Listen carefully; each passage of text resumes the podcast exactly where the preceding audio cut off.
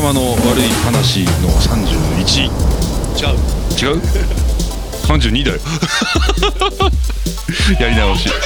頭の悪い話、えー、32回目。はい。あのちょっとこの間アメリカはい。の、えーなんだビジネスコーチングの人が話してる講演の話を翻訳したのを見てたら、はい。あのあなたの中でジャパンっていうのははい。どういうイメージですか、おおで上の世代の人たちは粗悪品、へえ鉢物みたいなイメージ、アメリカ人の。そうアメリカ人。が抱抱くジャパンっていうのはそういうイメージだった、ところがどうでしょうと。あのこうやって時代が過ぎていくと、あの最新、え最先端みたいな、そういうようなイメージに変わっていく、で当時のおっちゃんたちはそんなことを理解しなかった、っていう話をしていて、ん。でこれをこれは初めて何も日本で起こったことじゃなくてその前にあったんだよ、そんな他でもあったんだよって話をしてた、はい。であの時計といえばはい。スイスじゃないですか、はいはいはいはい。でなんだっけクォーツ時計のクォーツって仕組みが、はい。あのまあ、要はそのその前の機械式の、えー時計王国だったスイス。はい。ですでに発明されている、ところがそんなものダメだよと。こんなの使うやついねえよ。だって機械じゃねえじゃんみたいな話で。なんか特許申請すらしなかったらしいんだけど。そへー。れがあのめあの他のメーカーの目に留まってそのうちが成功だったらしいんだけども。あで、えーとクォーツ技術に持ってかれて世の中の時計ほとんどがそっちになってしまいましたっていう、えースイスは乗り遅れたのですみたいな話をされていて。おおなんかそれ歴史に学ぶわけじゃないんだけども今もはい。だってスマートフォンとかさ、い。あのずえーまあパソコンも全部そうだけどもう東南アジアもうともすればもっと先の国で作ってたりとかするじゃないですか。にもかかわらずなんかあれまあちょっと僕がね小さい頃の東南アジアっていうと開発途上国はい。でなんかもうまだまだ全然物も遅れてるみたいなイメージをテレビとか教科書とかから、はい。あの受け付けられて成長してきてるので、はい。全然そこから抜け出せてないわけね。だかあら東南アジアに行ってきましたって話をすると「え何しに行ってきたの?」ーあーでもそういうイメージわかりますね。うん。えなん。もないでしょ？みたいな話だとか、えなんか向こうすごい汚いんでしょ？とかって言われる、はだけどいやいやあなたはちょっと現実で見てきた方がいいよってもう見ちゃった目からははい。言える、なるほど。でもそのイメージをずっとあ古いイメージを持ってる人にとってはいまだにあのなんかそういう諸国の製品は粗悪でとかはいパチモンでとか、はいジャパンイズナンバーワンでみたいな、はいはいはい。ずっとジャパンイズナンバーワンってのもやっぱり植え付けられただけの。えだからなん自分がさ、ま、中心で考えてると、えー自分が時代の真ん中にいるような感覚があるので、うん。時代自体が変わったっていう感覚 をなんか持ちづらいっていうのがね、うんうんうん。だって今みんな音楽わ我々レベルだから打ち込みで作ったりだとかいろんな要素があの組み合わさってできてるって思ってるけれども世の中にはいまだにあのあれですよ、えーちゃんとマジマルチトラックレコーダーではい。同時に録音しないと音楽ができないんだって思ってる人もいるから、いますね。はいはい。喋っててそういう時ありますもん。ああれなんか感覚違うぞみたいな、はいはい。だからあのそういうところが分かってない人って現代にも併 存してるわけですよ、はいはいはい。共存してるわけですよ。そうね。えそういう人たちが全部この後の技術革新に、えー乗り遅れていくというか そういうところがあるとどんどんギャップが広がっていって、うん。話が通じない住みにくい世の中になっていってしまうのではという。おばのうん。商店街付き合いとかで、うん。あのーご老人のうん。商店主と喋っていると、はい。えーっとファックスの話になってファックスはい。あのメールで母に送っとくんでみたいなうん。話をすると、はい。メールじゃ不安だからファックスにしようって。不安だからね。不安だからね、ははいい、はいはい。っていう話とか出たりして、あでもまあそういう感覚なんだなってすごくありますけど、えーだってそれあそれこそメールの不安の話とかも、はい。あの電話が一番。だってすぐ返事が来るから、はい。なんかちょっと何回か前にもお話ししたな、はいはい。はいあのであのでも文字が残る方が便利だから、ね。ファックス。みたいな、はいはいはい。ファックスはちゃんと届くでしょみたいな話されたりとか、いはいい。やファックスって向こうが記録しなかったらつかねえよとか いろいろあるんだけども、そうですね。大体つくっしょみたいな、でもメールはさほらなんか届かないじゃん。読まれるか分かんないじゃん、はいはいはいはい。読まれるか分かんないって言ってる人はあなたが普段からメール読んでないだけでしょっていう。そうですね。すごい自分の感覚で相手のことも判断してしまうのがすごい面白いんだけど、うん。そればっかりじゃ困るのでなんかもうちょっとコモンセンスのレベルアップを図っていただきたいあという話がちょっとしたかったんですよ。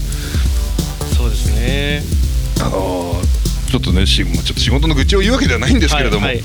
あのーいやこれもちょっと電話野郎の話に戻るはいはいはいはいはいはい。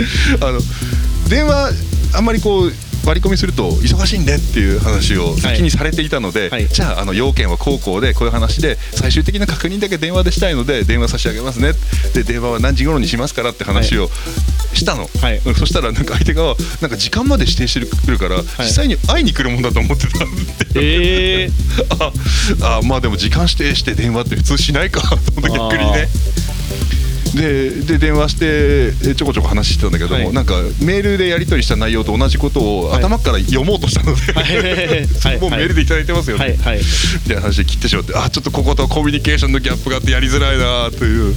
そうですね。手段が共通化してないとはい。すごく困るじゃないですか。あの S 逆に今メールが迷惑メールで届かないとかうん。いうこともあるし、うん。あと SNS もつながってるけど読みに行かなきゃ一応見えないじゃないですか、うん。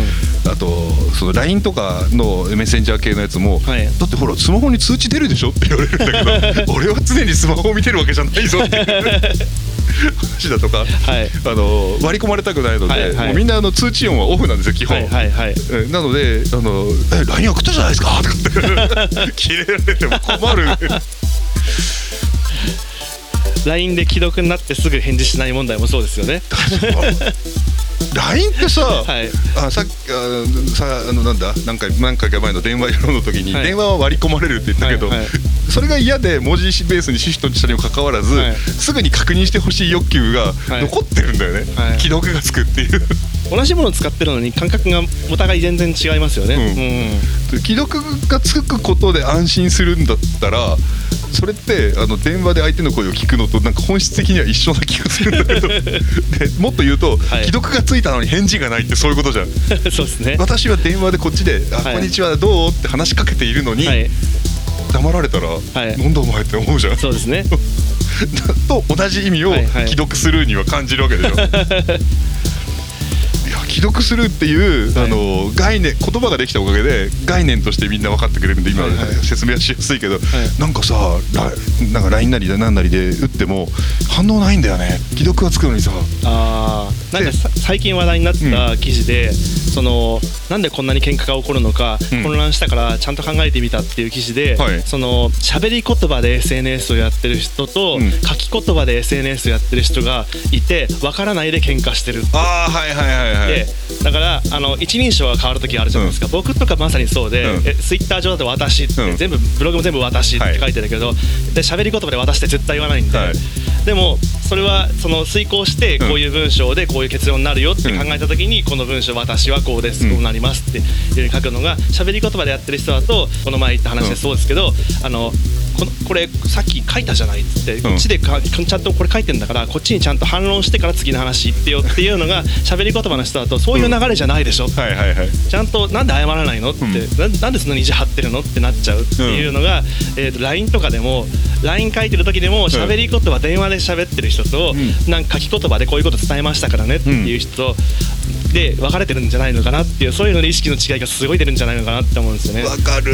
ツイッターの DM でずっと会話する人っているじゃないですか、うんうんうん。でもあれを手紙だと思う人もいるじゃないですか、でき手紙だと思ってるとこういうふうにちゃんと書いたから、うん。これをこれ書いた記録をもとに、あの約束を作ってねっていうこういう約束で何時にしたからねっていうのが会話で言ってるとちょっとずれるじゃないですか、はいはいはいでも後半なん。か最近も今日会うみたいなニュアンスだったじゃんみたいな、みたいな起きるじゃないですか。ね、本当ね、そのツールの使い方を取り決めておかないと、はい。後で混乱のもとだな。はい、あのその人がうん。なんかなんでそういうふうに喋り言葉と書きこなん書き言葉の世代が分かれたのかっていうので,、うん。で昔はみんなはい。BBS で書いてたから、自分のスペースで自分の言いたいことを誰にも迷惑かけずに言うってことがありえなかったので、うん。他人が怒らないかとかその場の空気を乱した話をしてないかというのを、そんなん考えながら、えー、と書き言葉をか手紙のように書いてったんだ,、うんうん。だけど今だと自分のアカウントがあって自分のスペースがあって見たくなきゃブロックすりゃいいしみたいな感じで書いてるから会話ができるんだうんみたいなことを言ってて、ああなるほどそんなこと考えたことなかったなってなるほどね。思いましたけど。はいはい。あのある程度 SNS といえどもパブリックスペースととして認識してる人対、ん。